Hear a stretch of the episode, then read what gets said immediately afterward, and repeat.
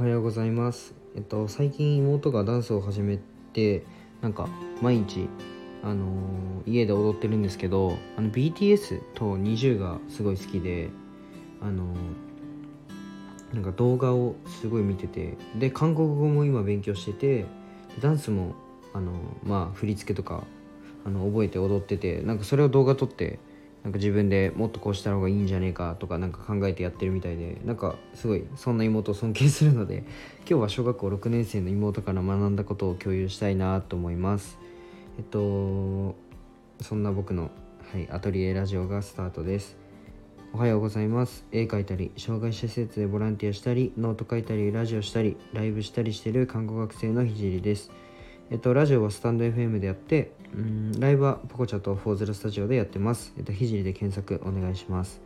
で、今は看護専門学校3年生で国家試験が迫っているので、国試の勉強を毎日やってます。それと並行して実習をやりながら毎日絵を描いてます。ラジオで話す内容としては、まあ何者でもない僕の作品で世界を変えるまでの全てを発信していきます。うんとまあ、目的は障害を持つ方が、うんと自信を持てる世界にしたいと考えてます。で、します。考えてなくてします。あとは、えっと、医療の最前線での学びだったり、他の職業のに転用できる考え、あと絵を描いて発信していく中で共有したいなと思ったことを話そうと思います。今日は妹から学んだことをそのまま、あの、バーっと話そうと思います。で、ちょっとまとまりのない話だと思うので、あの、なんか気軽になんか作業中とかでも聞いてください。で、えっと、妹は、YouTube がめっちゃ好きで、フィッシャーズの動画とか、あと BTS の動画とかが好きですっごいもうなんかほっとくと一日中見てて、なんか宿題とかやらずにずっと見てるんですけど、勉強もやらないで、で、ピアノも習ってるんですけど、でもピアノは全く練習してなくて、で、なんか親にピアノやったの？とか、自主練したの？とか結構言われてるんですけど、なんか全然やらなくて、で、なんか努力すればいいのになとか僕は考えたのが実際のところなんですけど、なんか急になんかあの BTS に会いたいんだよねっていうふうに妹が言っててああそうなんだっつってまあかっこいいよねみたいな話しててでも日本語じゃ喋れないんじゃない？みたいな会ってもコミュニケーション取れないんじゃない？って言ったらあじゃあ韓国語勉強するわっつってすごい勉強今してて。でここまで覚えてよニーニーとかいうふうに言っててすごいなんかああいいなと思うんですけど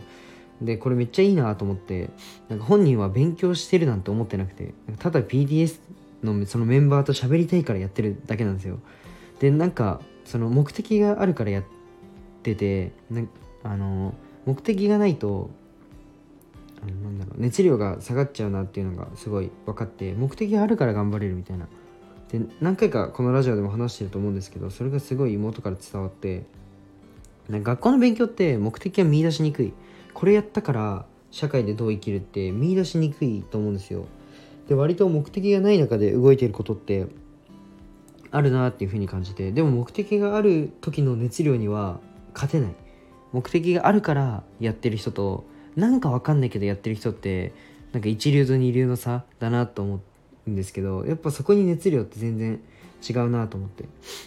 やっぱり自分もあの自分のその活動って何の目的があるのかっていうのをある程度明確にしないと熱量がちゃんと出せないかなっていうふうに感じました。なので自分も振り返るいい機会になったなと思ってます。あとはあのダンスを勝手に踊ってたっていうことで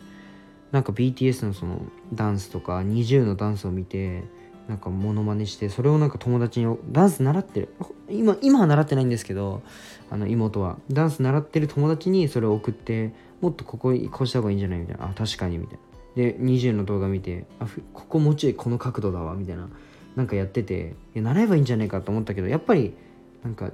そこは大人のチャンスのなんなんだろう導き方かなと思うのでダンス習ってみればって言ったら習いたいって言ってたのでいいじゃんいいじゃんって後押しをしようと思ってるんですけどあの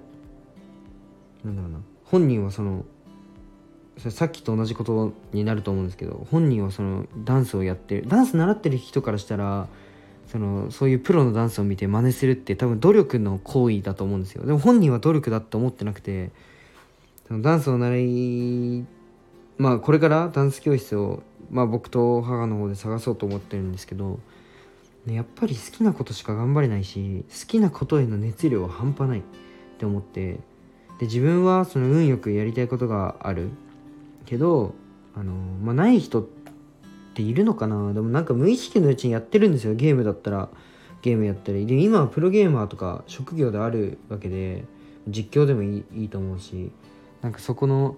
生活とか仕事で例えば熱量ないとその社会としての貢献度って下がるじゃないですか。仕事って人生のその大半を占めるわけでそれが好きなことってめっちゃ恵まれてることだと思うんですよ。だからそういう好きなことを仕事ってなんか結構トレンドだと思うんですけどなんかその好きなことをがどうやってお金になるのかなっていうのを考えれるだけで生活にその生活にどうやったらつながるのかなっていうのを考えるだけであのなんだろうな QOL が高い生活が送れるというかあの質のいい生活が送れるんじゃないかなってふと思いました。なんか結構うーん看護師でも僕看護学校に行ってるんですけどなんで看護師になりたいのって言われた時にお金のためなんだろう看護のそのケアが好きでやる人っていないんですよねほとんど。もう9割いやもっとだな。多分99%の人は別に看護のやってることがめちゃくちゃ好きでやってるって人いないと思うんですよ。うんなんかそこいや実際僕も夜勤でみんなにお世話したくて行ってるっていう感覚がないのでなんかそこは妹に学ばな妹から学ばなきゃいけないなと思ってやってることがどうやったら好きになるのかっていうのも重要だと思うんですけどその好きなことをどうやってお金にするかっていうのもめっちゃ重要だなと思って僕は絵が好きなのでそっちの方でいろいろ道を広げていきたいなとも思ってるので